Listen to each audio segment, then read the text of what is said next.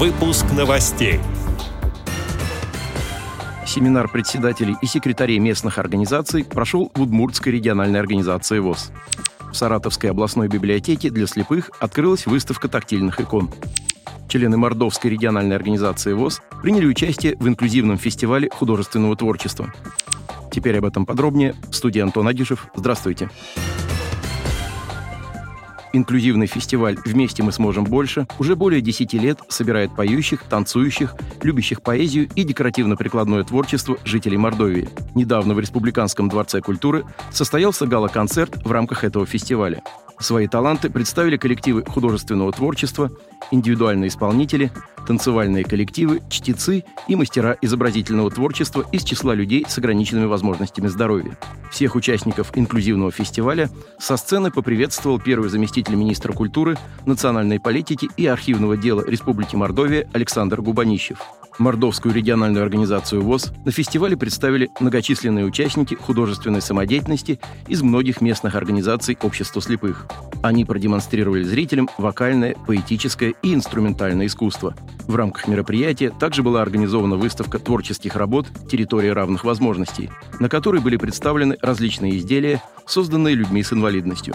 Все участники инклюзивного фестиваля «Вместе мы сможем больше» были награждены дипломами, памятными подарками и призами. В конце прошлого года в городе Ижевске прошел семинар председателей и секретарей всех 10 местных организаций Удмуртской региональной организации ВОЗ с докладом о проделанной за год работе и с планом мероприятий на 2024 год выступил председатель Удмуртской РОВОЗ Александр Козлов. На семинар были приглашены специалисты Главного бюро медико-социальной экспертизы и отделения Фонда пенсионного и социального страхования по Удмуртской республике, которые рассказали об изменениях в законодательстве, об обеспечении инвалидов по зрению техническими средствами реабилитации и об актуальных проблемах в обеспечении инвалидов санаторно-курортными путевками. В рамках семинара прошло обучение участников составлению различных отчетов, учету письменных и устных обращений граждан и правилам внесения данных о численности членов ВОЗ в электронную платформу. Также были подведены итоги участия членов Удмуртской РОВОЗ в различных всероссийских и региональных реабилитационных мероприятиях. В завершении семинара Александр Козлов ознакомил председателей и секретарей местных организаций с новым тифлофлешплеером Voice и показал на практике, как пользоваться устройством. 11 января в Саратове в областной специальной библиотеке для слепых открылась выставка тактильных икон и крестов.